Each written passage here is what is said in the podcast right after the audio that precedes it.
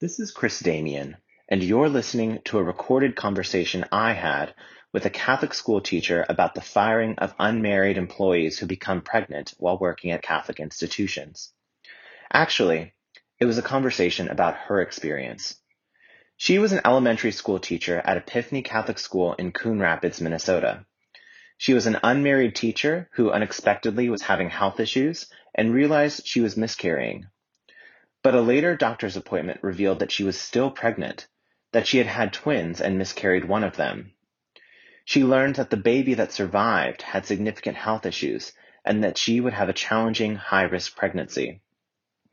She eventually had to share the pregnancy with her principal and the pastor of the school's parish.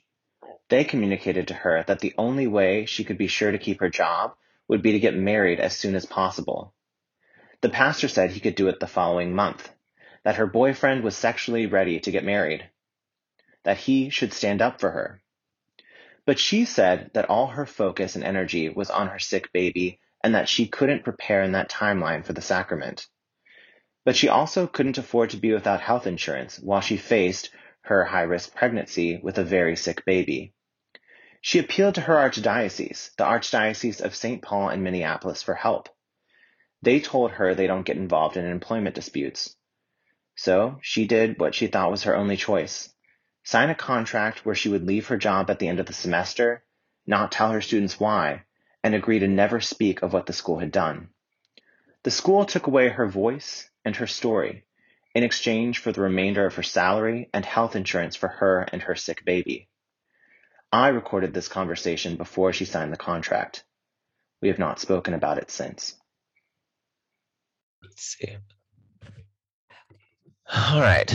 So um, maybe just kind of start off. Could you just share kind of the experience, like first finding out you were pregnant? Yeah, sure. Um, that was insane. I was told about three years ago that I uh, would need surgery to have a kid.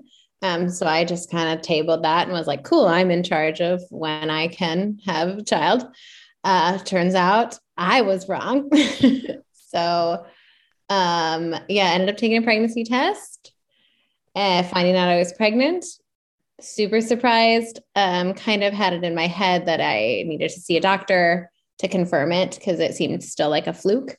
Uh, made a doctor's appointment, and then when I got back, all this happened during my cousin's wedding, randomly enough. And when I got back, um, the first day of teacher training workshops, I actually started having a miscarriage before I was supposed to go to the doctor.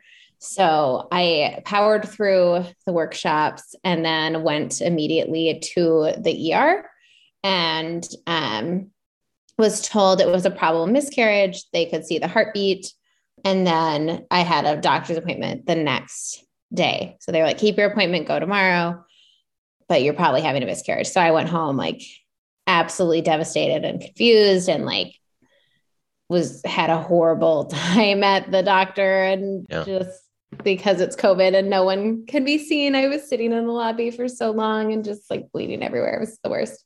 And then mm-hmm. um, the next day, the doctor tried to um, cancel my appointment because they uh, were like, no, you were just seeing yesterday. And I was like, no, I'm going to come in anyway. So I went in and then there was no heartbeat um, which was super like confirmed what they had told me the night before and really sad and just went home and was so so sad that whole weekend. And then they had a follow-up appointment. They were like yeah there's no heartbeat. Let's schedule the surgery for you to like have kids when you want to have kids. So then we scheduled like a meeting for me to meet with the surgeon in a couple weeks um, and i went back in on a Wednesday, they had me fill out like, or they they had me go in. I took a bunch of tests. They were like, everything seems kind of weird, but we'll let you know. And so then they called me the next day at work and had me like immediately go in. So I had now this is like the second week of school. I'm getting called from my doctor to like surprise go back in to the doctor. And so I go back in, I get a sub. They find out that I'm still pregnant, uh, which is crazy because there was no heartbeat. Um, and they think it was probably twins. And the because of the way my uterus is that they just confirmed the miscarriage of one and the other one was there the whole time so i find out i'm about eight weeks pregnant the second week of school Oh. and so in my head and then i go back in and all my students are like where were you? And i was like the doctor? And they're like why? And i was like i don't really know. Oh yeah. Yeah. um they dropped it. And so then i have it in my mind like okay after 12 weeks my next appointment i have to tell my work because that's like when you tell people. And i knew kind of the like stigma around the fact that i'm not married. Um and so i even though we were planning on getting married next year sometime or next spring sometime um, that just pretty much came to a halt because we wanted to figure out what's going on, like what it meant, meant to have a baby. And I already had a miscarriage. Was this one going to keep? Um, Mhm. I have to get, I like 12 weeks became my only goal. Yeah. Was like get through these 12 weeks um, or get to week 12. So about a month goes by.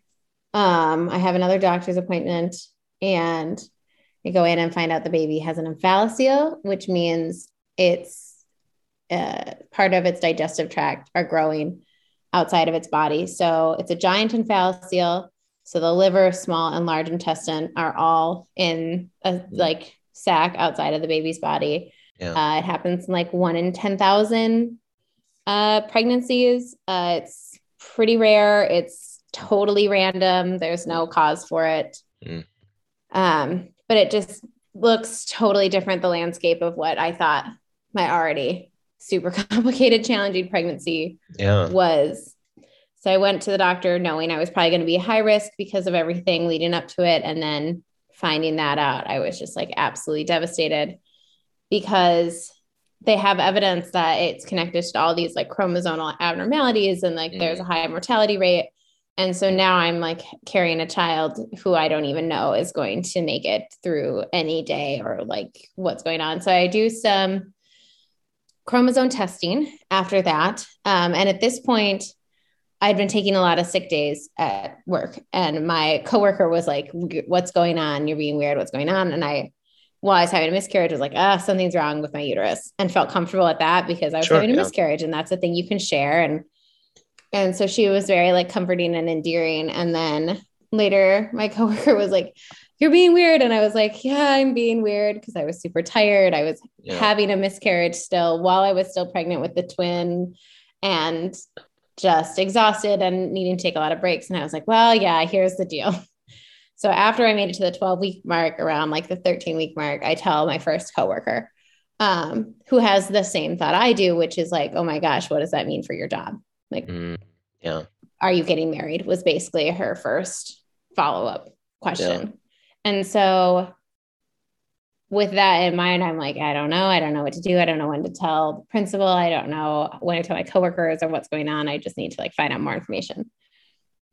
So another couple weeks go by. I find out that it's a boy. There's no chromosome abnormalities Oh. um, but it's still going to be like a really long road. And now all of a sudden, I have twice as many doctor's appointments as I would normally have. Things go crazy at the school uh, with a little COVID outburst. Um, and so the principal is out uh, with COVID herself Mm. for a while, and her husband passed away from COVID. Um, and so she was out for bereavement. And so that brings us to like week 18. Um, so I make it through the first like trimester of the school year and get all the grades in. And around that time, I'm like, okay, I got through the third first third of the year with the kids. I should start, I should still tell the principal. So she had emailed me and was like telling ask telling me I was putting my sick time wrong. And I was like, yeah, that's great. Let's meet and talk about it. I need to talk to you about my sick time anyways. So I sent her an email. We arranged a meeting. I go in and I just basically tell her the whole story of my pregnancy journeys. And she's just sits with there and is like, you need to talk to uh, Father Dufner. After she's like very generous and asking me a ton of questions and saying she, I'm in her prayers and she'll do whatever she can and just very supportive and loving and like handled it very well. but it was like, you just talk to him. And I said, and she asked me when, and I said, well, I can do it today. My story's not going to change. Like it's the yeah. same story. And I included with her that I were waiting until after the baby was born and healthy to like reconsider or like a restart our marriage process. And so then she directs me to Father Dufner, who's out of town. I end up talking to him the Wednesday before um, Thanksgiving. So I go in, I start telling him the same story about what was happening, what was going on. Um, and then he starts talking to me about how he can get me married by Christmas and that if I was planning on getting married, I should just get married. There's no point in waiting. That it would make it's kind of like questionable and tricky what my employment would look like. Um, although that's very brief, his main focus is like what I'm like, what my partner is like, and insinuating that if he doesn't like publicly show up for me, then it's not like he's not showing up for me. Uh, saying things like he's obviously sexually ready to be married. Um, saying things like in World War II, there were weddings at 9 a.m., 10 a.m., and 11 a.m. People think about their wedding and this dream day and all this jazz, uh, and everything needs to be perfect. And I was like, well, I stopped in there and said, well, that's not me. I was like, that's not my boyfriend. He works in weddings. And we were planning on doing a small wedding with our family, for, like for fun and in a, in Scotland. And he goes, Well, you can just get married here and go to Scotland for your honeymoon. And I was like, You're not listening to me. Um, so I'm feeling very small and very confused and very intimidated. Uh, because he was also like the guest pastor at my high school sometimes. So I've known him basically all my formative years as a Catholic. And so he left. He, as I was leaving, he was pretty much asking me to like meet with my boyfriend. Uh, he's like, I think that's something I could do if you want. I can put you in touch with, I can do your marriage prep. I can put you in touch with the pre Cana coordinator here. Um, you'd really like her. Um, but we can get this done if that's what you want. And I was still very hesitant of, I just said, thank you, and then left. And then from there, I get an email the following Sunday of Thanksgiving that says I have until the Feast of the Immaculate Conception, December 8th, to uh, say what my plan is, uh, is what the email is from Anne. And um, Jay, who is in charge of the parish, I don't know his exact role is, um, is CC'd on it. Um, and so I'm like, okay, well, my plan would be to stay through spring break because um, that's my mark for when I can have the baby with the doctors. That's that's like the earliest I can have the baby with the most best outcome, which brings us through the second third of the school year. So after that, I um, go to work um, for about a week and just stress and talk to my coworkers. Now, at this point, now three of my coworkers know. All the female teachers I work with know, and or in the, my middle school team know, and they're all very supportive and very um, non-judgmental and one of them is also pregnant. Um, and so it was really hard having her across the hall from me and the kids getting really excited and telling her congratulations and making her cards and drawing how big her baby is on the board when I'm wearing baggy sweaters. Yeah. Yeah. Um, and she's great and she understood how hard it was for me. So like when the kids all found out, because she told me she was going to tell them, and because she told me before, and when they were all congratulating her and swarming her in the hallway, I was standing right next to her, and she just reached over and squeezed my hand. Mm-hmm. because she was like, I just, she was like, I hate that you're going through this, and knowing all about the omphalocele and like my concerns and just like I mean, that's it. That's what Catholicism is, is those moments of like non-judgmental love. Um I'm just knowing like I'm here for you. And so this the week goes on. I follow up with Father Dufner just to confirm kind of what he meant. Like I was in a in a daze about everything he said and trying to process it. So I sent him an email just covering everything that he told me um, and being like, can we talk? And he emails me five minutes later and said, yes, I'll call me tomorrow. So I wait till I get home um, from school because it's my personal life and I don't want to be talking about it in my classroom. Um, and so I come home. Um, I try to call him. I get a hold of his like certain people in the office. And they're like, oh, yeah, he's about getting out of a meeting. He'll call you when he's done. Um, do like my actual job and make some gym reservations and stuff on this same phone call. And then um, hang up and wait for a call back that I don't get. The following day, I get an email. The principal emails me and says, come down and meet at 9.15 with me and uh, Jay, who's in charge of, I don't know, a bunch of stuff. And he, I come down um, December 7th, like a day before my deadline.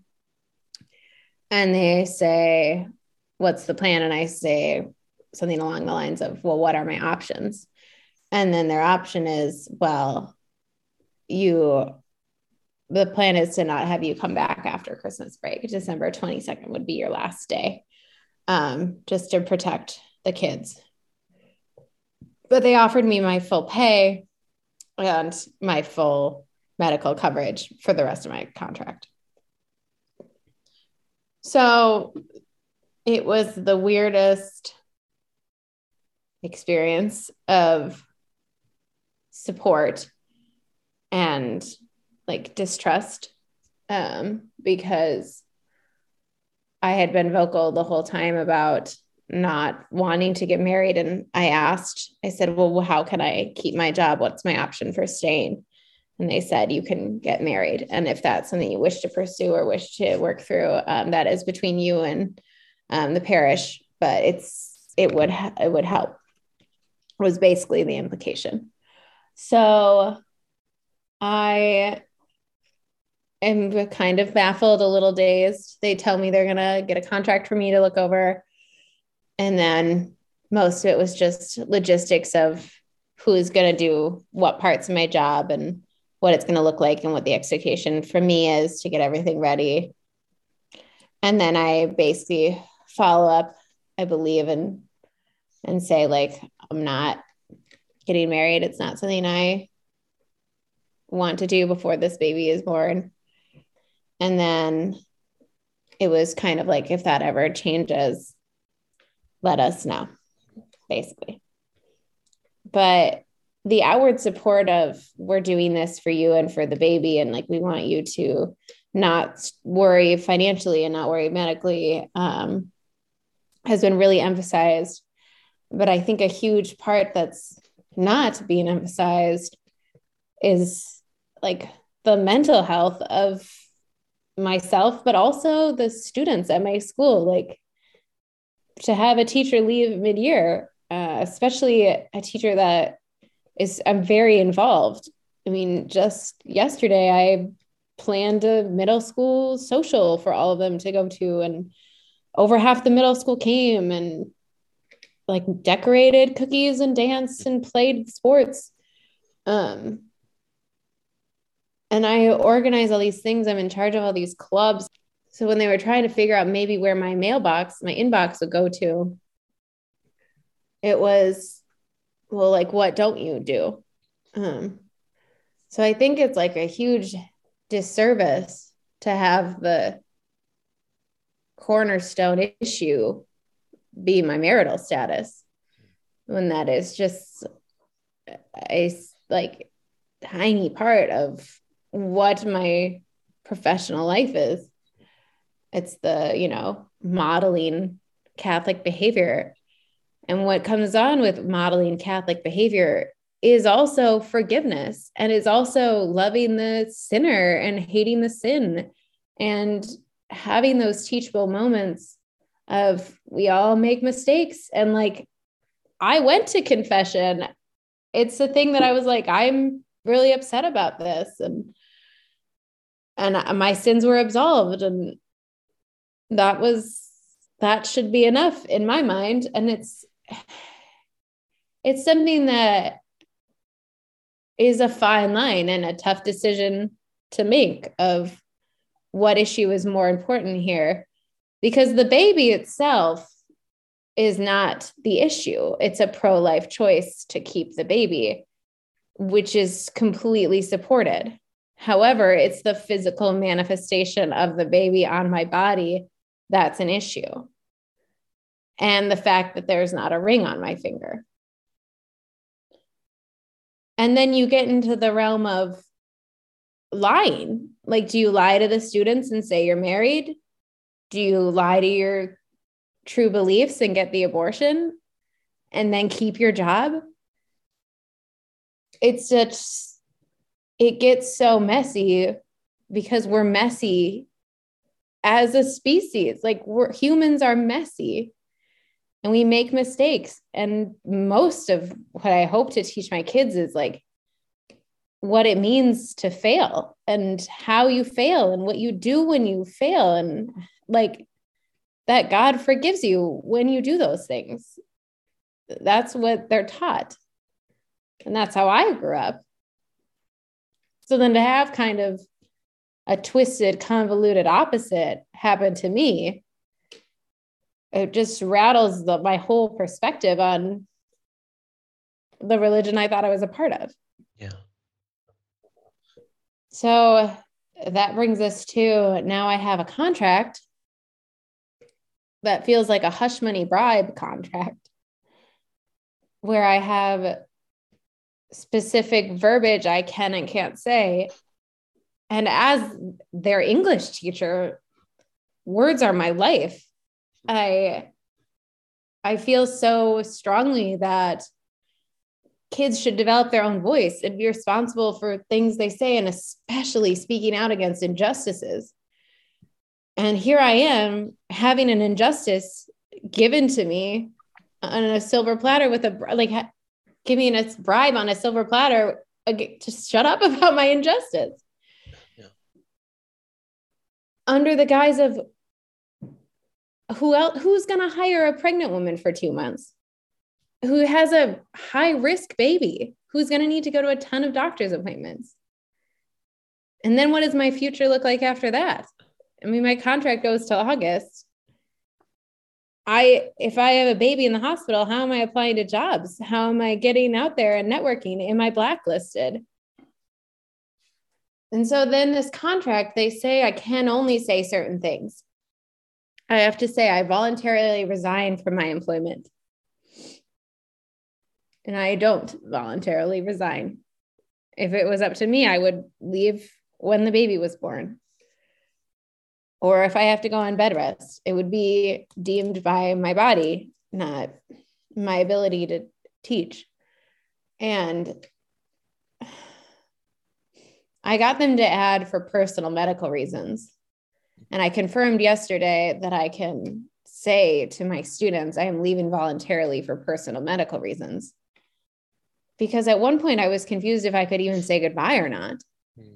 My fear is that over the weekend they're going to say, you know, oh, nope, we're not coming back. It's, we're not coming back for these three days before break. And then I won't get to say goodbye. And then these kids, I am a lot of these kids' favorite teachers. They tell me a lot and to have their favorite teacher gone mysteriously and everyone is hushed to talk about it. Can't do that to middle schoolers. So I've been scrambling, I've been making 12 plus weeks of lesson plans. I'm creating a whole unit that can be basically taught by any warm body standing in front of these kids because I don't know who's going to take over for me. I don't know who they're going to find in two weeks. I just keep praying that it's someone who loves them and loves the content as much as I do. But I've spent basically half a year forging relationships with these kids and developing a repertoire and gaining their trust. You can't learn from anyone if you don't trust them. And it's hard to come in to have a stranger come into that system and run it differently. And so it's an exercise in letting go and letting God. But it's just hard to see what's right and what's not when it's the church telling you not to do something and knowing like that's not the God I know or I thought I knew. So that brings us to this week where on Tuesday, if there's school, I'm telling the students goodbye. And then Wednesday, crying the whole day, saying goodbye. And then that's it. All contacts lost starting in January with all of my coworkers and friends and students. It's nuts. Yeah, that was yeah. Thanks for sharing. Was a lot. Um, so yeah, I kind of just like want to come back to a few things and maybe just Sure. Yeah, kind of expand a little bit. Um, you know, it's like one of the things that you had mentioned. So you're having all these conversations with Father Dufner, and he's telling you, well, Mhm. just get married. I can do your marriage prep, and Mm. you know, which makes Um, so on the December 7th, the same day I meet with um, Ann and Jay, I um, go back to my class and I um, am just, I emailed the receptionist that I'm leaving for the second half of the day because I don't teach. Um, and I was going to take my prep swim home. And so I'm packing up and getting everything ready to go. And then I turn around and Father Dufner is standing in my classroom. Mm. And he was like, I'm sorry, I owe you a call. And so I was like, oh, okay. Um, and then he offers me to have a seat at a desk in my own classroom. And I was like, I gotta put these Chromebooks away. So I put the Chromebooks away. We have some banter about the Chromebooks. He sits down and he says, So how are you feeling? And I say, disoriented. And then I don't follow up. And he says, You know, everyone loves you. Hmm. And I said, Yes. And he said, So what are your thoughts on marriage? I said, I have a lot of thoughts on marriage. And he said, I want to hear all of them. Hmm. And I said, I'm going to need some context. And he said, Well, what do you think about marriage? And I said, I think it's a beautiful and wonderful sacrament. And then I pause. And then he goes on into, Well, we could have a beautiful wedding here by Christmas if you want, and we can get you married and as quick as three weeks if that is something you're interested in. I would love to help you out with that. Just know that that's an option for you. And I said, Thank you. And then he goes on about, again, how it's just about not showing up publicly for me. And it really is a almost a masculinity issue of, you know, men should show up and doing the right thing was the inference. And so I just said, thank you again. And then he shook my hand and said, bless you, and left my classroom. And then I left for the day. Yeah, yeah. And and other than he's not your pastor, right? He is not my pastor. I've been kind of parish free for a while, um, bopping around since living in St. Paul. So I would say Matt more formally has a pastor than I do um, at his church that he grew up with.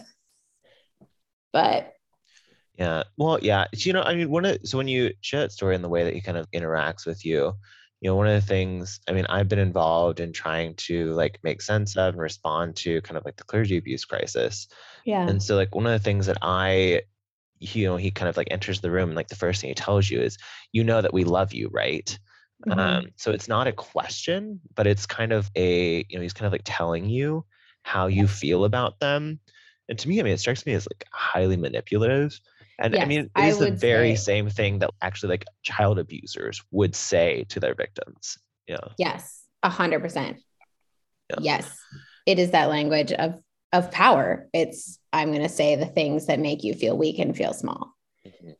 Yeah, yeah, yeah. Um, yeah, and, and I mean not to say that he's a child abuser, but I mean definitely it's like the same dispositions and I mean it's I mean the same words even. Um, you know, uh, so another thing that you talked about earlier is so there's this view of the school that they kind of need you out or hidden away or the pregnancy hidden. Mhm. You, you said in order to protect the kids. What what does that Yeah. mean? I think it's uh, talking about protecting their innocence and their image of the world. And there's a lot of focus on um, at the school of like, let's make these kids saints um, and what it looks like. And we do a lot of virtues training, or we do like a virtue curriculum, and we do uh, advisory groups where like we're constantly trying to minister to these kids what it's like to you know live pure and righteous lives and make good choices. And ha- part of that is having good role models. So i think it's an attempt to not scandalize them. Yeah, I mean, what I mean, what do you do you think about that? I mean, do you think I don't know, because I mean, I think there are some people who might say, well, like there's like a code of conduct and you have to Mhm. comply with it. If you violate it, the school can kick you out. But you know, I hear that and I think of a couple of things. Like I think one, and kind of like you mentioned earlier, then that really communicates to teachers that if you aren't married and you get pregnant, the only way to keep your job is to secretly have an abortion. So that's like one thing that I think of. Um, but then the Mhm. other thing that I think is, you know, I, personally, I think kind of the benefit of having a teacher like you in the school could, you know, help to demonstrate the kids, you know, when something hard happens, you kind of take responsibility for the things that come your way and, you know, making that hard choice for life. Um, yeah which is a challenging one, especially for you. I mean, coming out of this with a sick baby and like having already had a miscarriage, it's just a yeah, hard position to be in and one that you're kind of choosing to take on. yeah it's something that i'm it's it none of it's been easy from the beginning. Before i was even pregnant it wasn't easy with like my idea of what it would look like if i became a mother because of all the complications i thought were going to happen. And now it's a totally different set of complications. I just feel like we can't i mean january is about to be pro-life month. And the school last year for pro life month, and my plan this year is to have the kids write an essay in my class. Why am I pro life? That's, and they do an essay contest. And one of my students got third last year in this national essay contest. Yeah. And it's just about like making the right choices and doing the right thing and like what it means to be pro life. And abortion is definitely like a cor- cornerstone issue in that. However, when it comes so close to their own role models, it's like, well, that's for us to accept from them. That's not from us to accept from us. Like Mm. that can't happen in our house. We can't have that issue be so close, so personal. Yeah. When in reality, like it's so close to them, it's right there, and they can't even, they don't even know all the ways to be pro life as in like accepting a person for having a baby outside of marriage because the baby is always a good thing. Mhm. and it's it's bringing up when you're forcing a marriage on someone that's coercion. If you're basically holding your job their job their employment over their head to say if you want to do the thing that you love and are good at and you know find joy in you have to do a thing that you're not ready for and make a choice quickly and to save face Well, it's not just even doing the thing that you love. It's also like if you want to be able to have an income and health insurance for your very sick baby, your option is to get married, or now you're in a position where kind of presented you and said, well, you know, we're going to help you and we're going to like pay your like paycheck through the year and we're going to cover your COBRA insurance mm-hmm. only if you agree to never sue us and never speak about this when you sign once you sign the contract. And so like Yeah. For you it's what's the choice really? It's not just Yeah. about losing a job but it's about losing the ability to be able to pay for a doctor for your sick baby. Yeah. Yeah it's it's sign my voice away or be broke. Yep yeah. Well and i also think i mean you were talking a little bit about yeah like being an english teacher and your role is like help kids develop a voice and your like voice is Mhm. being taken away but you know it's not just your voice but it's also your ability to speak the truth right? Yes and isn't that what religion is all about is trying to find absolute truths and essential truths and Yeah. So, you know, kind of one, um, so could you maybe just talk a little bit about how you got connected to me and Clare? Because I think that's another part of this is just for you know, there are a lot of other women who have gone through this experience and who go through it and just like have no idea what to do. My best friend um, growing up, um, I was opening up to her about uh, somewhere between, I think I was having a, well, I was having a miscarriage. I was telling her I was having a miscarriage. And she was like, you know, no matter what, you're always a mom. Um, like life begins at the beginning. Like when we went to Catholic school together, she has two small boys. We are very close. And um, it was just like a friends bonding with friends. And she was there for me. And then a couple days later, I was like, You're never going to believe what happened. I'm still pregnant. It's so nuts. And going from there into like a realm of, I am dealing with so much of this baby physically that I need someone to be there for me emotionally. And we were talking about, uh, I was bummed that uh, I couldn't really have a midwife or something like that. It was going to be a lot more like doctor focused and hospitalized and intense. And with my whole experience having a miscarriage, and doctors not supporting me at all mentally mm. or give me anything. And the minute I'm pregnant, they hand me this whole binder with like pregnancy mental health information in it on top of physical health. But Yeah. I was like, where's the miscarriage pamphlet at least and resources? And then my friend mentions Clare and it's like, oh, I am friends of friends with people who know a doula who is Catholic. And I've hung out with her with these other girls I know and I was like, great. And she's like, well, you should reach out to her. So I uh, sent her a message on Instagram and was like, hi, my friend told me about you. I would love to connect and talk to you about being a doula or being my doula.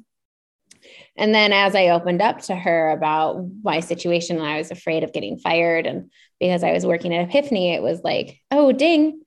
And then she shared her story with me and was like, I have also kind of gone head to head with this parish over being silenced um, and being told like my like in her article um, that's posted in her Instagram bio, it's like kind of sw- the nature of sweeping things under the rug happened to her when she was years ago when she was going there, and we're around the same age.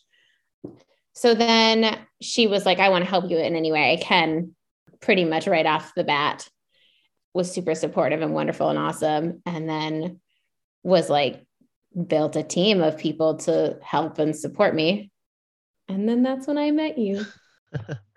yeah. I mean, I don't know. One of the things that I think about is, you know, there's so many people who go into this. I mean, when you went into this kind of before you connected with us, because I mean, I mean, I'm, I'm a lawyer. I've done a lot of things with the archdiocese. I know the processes. I know like the characters and like how things tend to be handled.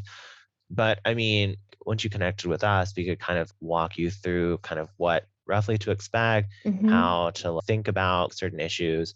But I mean, before then, I mean, what, how do you imagine this might have gone differently for you emotionally or being able to handle or deal with this stuff?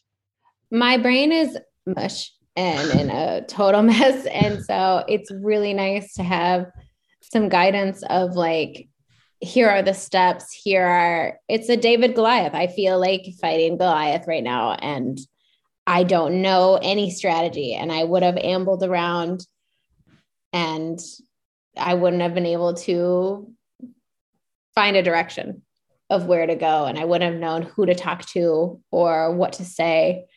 I think I would have been a lot quieter and a lot more like, okay, whatever you say, like you say you're helping me, sure, without realizing, wait, that's not help. That's just, that's not it. Yeah, yeah. I mean, that was definitely something Clare and I have talked a lot about. You know, Interesting her stuff is, you know, when you get have kind of like have like leader, especially a priest that's put in front of you and they're telling you, well, like this is what's good for you and this is what you need to make happen. I don't know. There's just something about, especially for those of us who grew up Catholic, you know, you mm-hmm. just kind of take them at their word and you don't really question it. And then for a lot of people, it's only in retrospect that actually you realize, oh, I went through like this huge injustice. And well like that's my, the same thing with any trauma any abusive relationship has that same sort of reality of like in the moment you're like oh yeah they love me and you're mm-hmm. like wait that's not love like that's not leadership Yeah, yeah. No, totally. Yeah. So then kind another side of this too was also so, you know, you're trying to like figure this out with the parish and trying to like find help and support. They tell you one thing, and then all of a sudden they're kind of like, actually, we're going to do this other thing. And then they, a few days later, they're like, actually, we're going to do this other thing. And you have a few days to sign this contract or you are not guaranteed income or health insurance for your baby. There's also the like other side of trying to connect with the diocese. We haven't really talked much yeah. about that. Yes. So you like had reached out to the Department of Catholic Schools, basically explaining mm-hmm. the situation, saying you need help. Um, yeah. Can you just talk a little bit about that process, what the responses have been, what you make of that?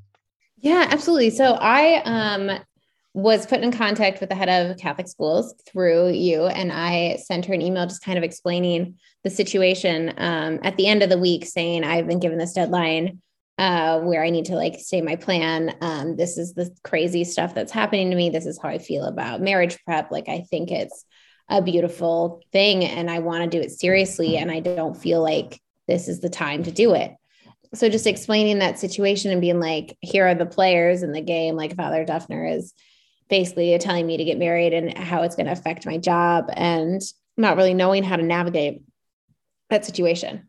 So uh, I don't get a response. Um, so I basically just forward my email again um, without changing it, time stamped and everything. And I say, here you like, and then I get contacted and then I get a call. Um, so I have a phone call last Wednesday before all my doctor's appointments um, that's like basically phrased as an intake like tell me what's going on. So i tell my story i tell my truth. I even mention uh, this contract that i have and i'm not really sure what's happening. And she goes well what is your like this may seem like a big question but like what is your intent with this? And i was like uh, i don't want to be blacklisted from catholic schools. I want to teach in catholic schools again um, and I want to know what my options are here, like with this contract, more or less. Not so much asking legal advice, which is what I think their impression was, uh, but I'll get to that. And then mm, the main point, which is I think there's an injustice happening, and I feel like we should always speak out against injustices. So I get a, she said she's going to contact some people and then get back to me so I receive an email that basically says we can't give you legal advice. Here's the Catholic School Job Board, which I know about because that's how I got my job at a Catholic school. Yeah.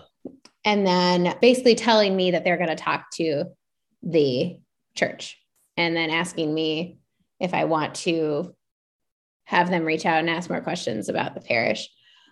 My interpretation was these people don't want to help me these people want to like cover up or cover things up. And i've i felt very small and um even under the guise of like we're praying for you and your baby it just feels like um almost a thing people have to say to me now. Mm. um because it's the right thing to say or the script. It just feels like scripted. And that could be me feeling more jaded at the whole situation and interpreting it weird. Um, it's also hard to know people's intent over email. Uh, but yeah, I just, and now I feel like I don't even want to respond to that email because it's not, none of those options help me. Um, and if I sign this contract, then I can't talk to them anyways. Yeah. I can't even say anything more than five words. So, yeah, yeah, hmm. yeah. That's just such a such a hard situation. You know, one of the things you know we, when we are talking, um, I think you and I had talked previously about you know a lot of the people involved here and there are kind of like different layers to different people who are kind of in this situation and one of the people we talked about was the principal on the one hand you said you know you do feel like she really does want to help mm-hmm. but in a way she you feel like maybe she's trapped or like yeah. what she's participating in something that's really harmful but you know you, but you don't see her as just a bad person um correct you know. i would say um if i was going to speak a little bit of her character she just she knows how much i love the kids and support the kids and she was there in a meeting with me when i told the other half of my middle school team um, after we had met, uh, we had all met, I said, Can I have a minute and just say what's going on? And I, before I had any paperwork in front of me, told them all I was like, well, I am I have a baby who I'm pregnant with, um, who has an omphalocele, so I'm not coming back after Christmas break because of the baby and like taking care of him and making sure everything's fine. And she just sat there and cried with me too. So it's like she obviously cares. And she keeps saying she wants to support me in everything. Um, but I do feel like she is limited by what the parish says. Like it is a parish school. And I, so it's hard to know like who is really in control uh, and who really gets to say and who really has power. And, and I think it's just really hard to know like how this decision was made on top of the fact that like her own husband was on an ICU bed dying and the um, father Dufner made her come into work and said this team needs you. And then her husband passed away that night. And knowing she just came back that day it's because he told her to and she listened to him but i don't know that's just the essence of what I heard. Yeah. Yeah. I mean, it, yeah, to me, I mean, that's kind of another like key feature that I've seen both like the clergy abuse crisis, but also with a lot of institutional crises is, you know, kind of at every layer, everyone kind of presents themselves as trapped or as a victim. And it's all the people who actually like have the power in the institution. And in the end, everyone loses sight of the actual victim, the actual yeah. person who's most vulnerable you know so on the one hand you have yeah this principal who you know seems to be kind of trapped by what the pastor's doing and then you, know, you reach out to the archdiocese for help and then i mean like i'd seen the, the response from them and mm-hmm. they said more or less well we can't insert ourselves into this relationship yeah, here. like well then what are you doing? Yeah yeah and ultimately when there's an injustice that happens everyone positions themselves everyone who like potentially could help positions themselves as a victim yeah. Yes. Yeah a hundred percent. Yeah. And it's it's the idea of, well, this is what we should do. And no one wants to be like, that's not right. Like that's yeah. that's really not what it means. That's not what we sh- we need to do. Like that's that's hypothetically what should be done in this situation without taking into account like this isn't hypothetical. This is a real situation impacting a, a hundred kids. I teach a hundred kids. Yeah, yeah, yeah. I mean, impacting yeah, hundred kids, and also like impacting like the like health on a woman in a very complicated pregnancy who already has yes. a lot of stress and really should have no stress added. A hundred percent. You can re- oh, read any article on the emotional state you should be in in pregnancy, and it's not this. Yeah, yeah. But you know, you I mean you keep coming back to and talking about like the kids. And you know, for me that's been kind of, you know, one of the you know, so I'm, you know, what I think that a lot of people, when they get into the situation like this, where they're kind of being offered like a payout to be quiet, you know, one thing they may do is just like basically stop working at that point and just sign the contract and say, you know what, you can figure this out. But I mean, that's the opposite of what you've been doing. Like yeah, you've been working more than ever to try, you know, and I mean, can you talk yeah. to me about that? Like why? What, what yeah, sure. Um, so I've been described as a doer by a lot of people and like I need to do things and it's how I process and it's how I help. And I just, I know that because of my actions, there's like a disservice happening to my students. Um, also a bunch of other actions but i do have some ownership into what's happening here. Like i could get married and teach um that's on the table. So it's hard to reconcile the like this is the right choice for me to not do this. However that choice impacts a hundred kids and a hundred kids at like a very crucial age midway through the year in um in a school that like doesn't really have that sort of thing happen. Um, teachers aren't in and out. Teachers are there for a while and they're all involved in the community and like it's a very tight knit group. Um, and so knowing what I know and knowing how I teach and knowing like what I've built, I can't walk away from it without giving it as much solid footing as possible. I can't pass the baton knowing that into nothingness. So I've worked through and developed curriculum as far out as I can. I have like made over 200 pages of plans and it's all I do now during my normal teaching day on top of finishing my master's uh, because it's the right thing to do because it's not about me it's about the kids. That's why i teach. That's why i'm in this job is to i mean like if i wanted money i wouldn't be a teacher so it's like hard to say okay i'm going to accept this what feels like a bribe to stop doing my favorite thing and like my vocation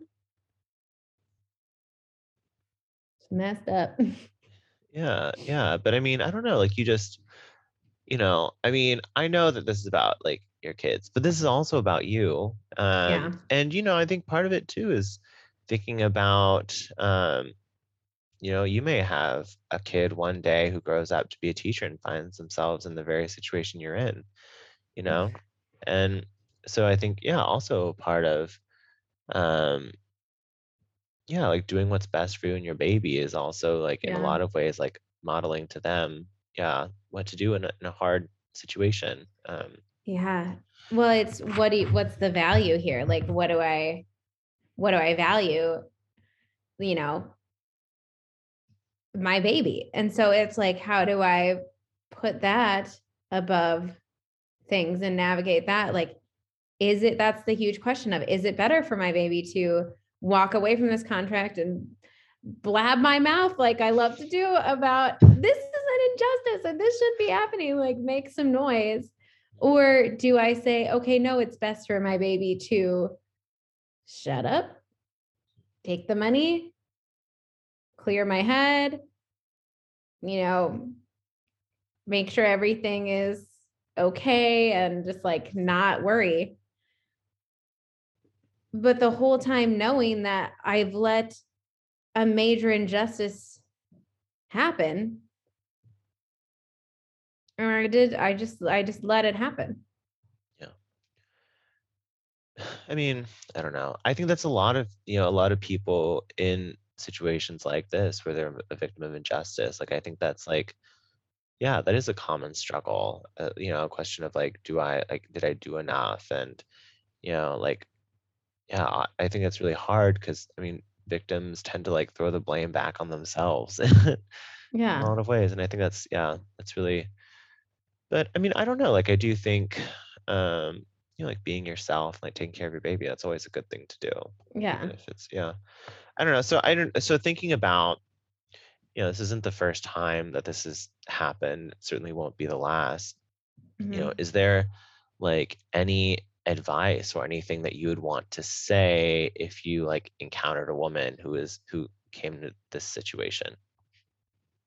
I think it's the same thing with um relating it back to when I had a miscarriage. It's just like we need to talk about it. We need to normalize it. We need to say like this happens to me, fellow woman, and it's horrible and it's not supported and it's something that you need to like go run to people who are suffering from the same thing and say like I've been there. It is the worst. There is no easy way to cope or handle or deal with this situation. The same with like abuse victims. Anytime anyone is manipulated or coer- coerced or silenced, that's like we need to run to them with support. And I, that's the other thing is like, if I find out about this happening to someone else, I can't go, me too, if I've signed this.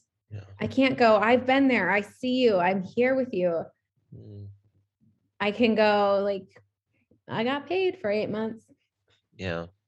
Yeah. Yeah. I mean, that's another hard thing too. Yeah. I mean, if you have a teacher who, yeah, is struggling with the situation and like, I mean, maybe they're struggling with the question of like, do I keep the baby? You know, the person best Yeah. positioned would be some to help would be someone like you. Yes. Yeah. Yeah. It's just, and it's so hard because like so many women, like in Catholic institutions working high up, probably do have abortions for that same reason of like this this social construct of shame. Mm. And it's Christmas time, and I've been reading these daily Advent Bible passages of the birth story, and I've never, I've never understood it the way I understood it now because Mary and Joseph weren't married and she was pregnant and nobody talks about that. Like Yeah. they were engaged traveling around. Jesus was born in a barn like to unmarried parents. How do we let that go? Like why why is that not something that we are like oh yeah mean mary i am no mary. However it's like that narrative is twisted into something totally different and you can make it whatever you want it's just it's what's truth that question just keeps coming up to me it's like what's the truth what's reality what's going on do i know what's going on am i doing the right thing mm.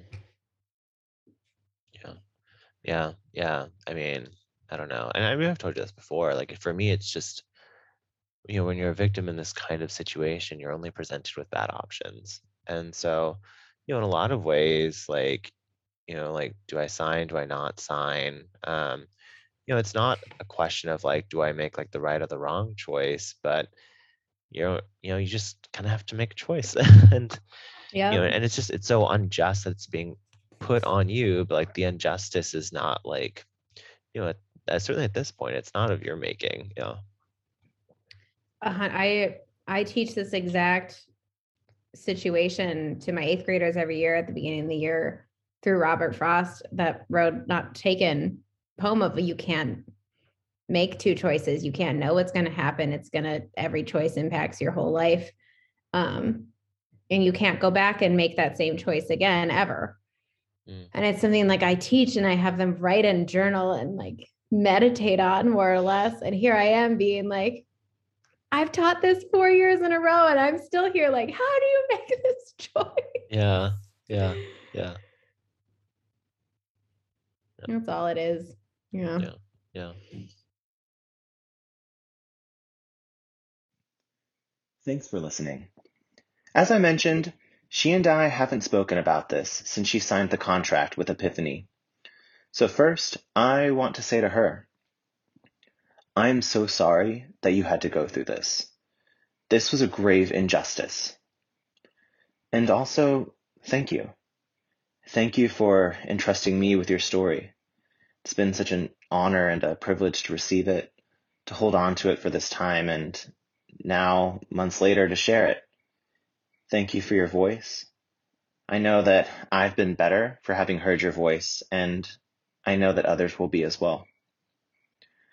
So, where do we go from here as a church, as a community, as an archdiocese?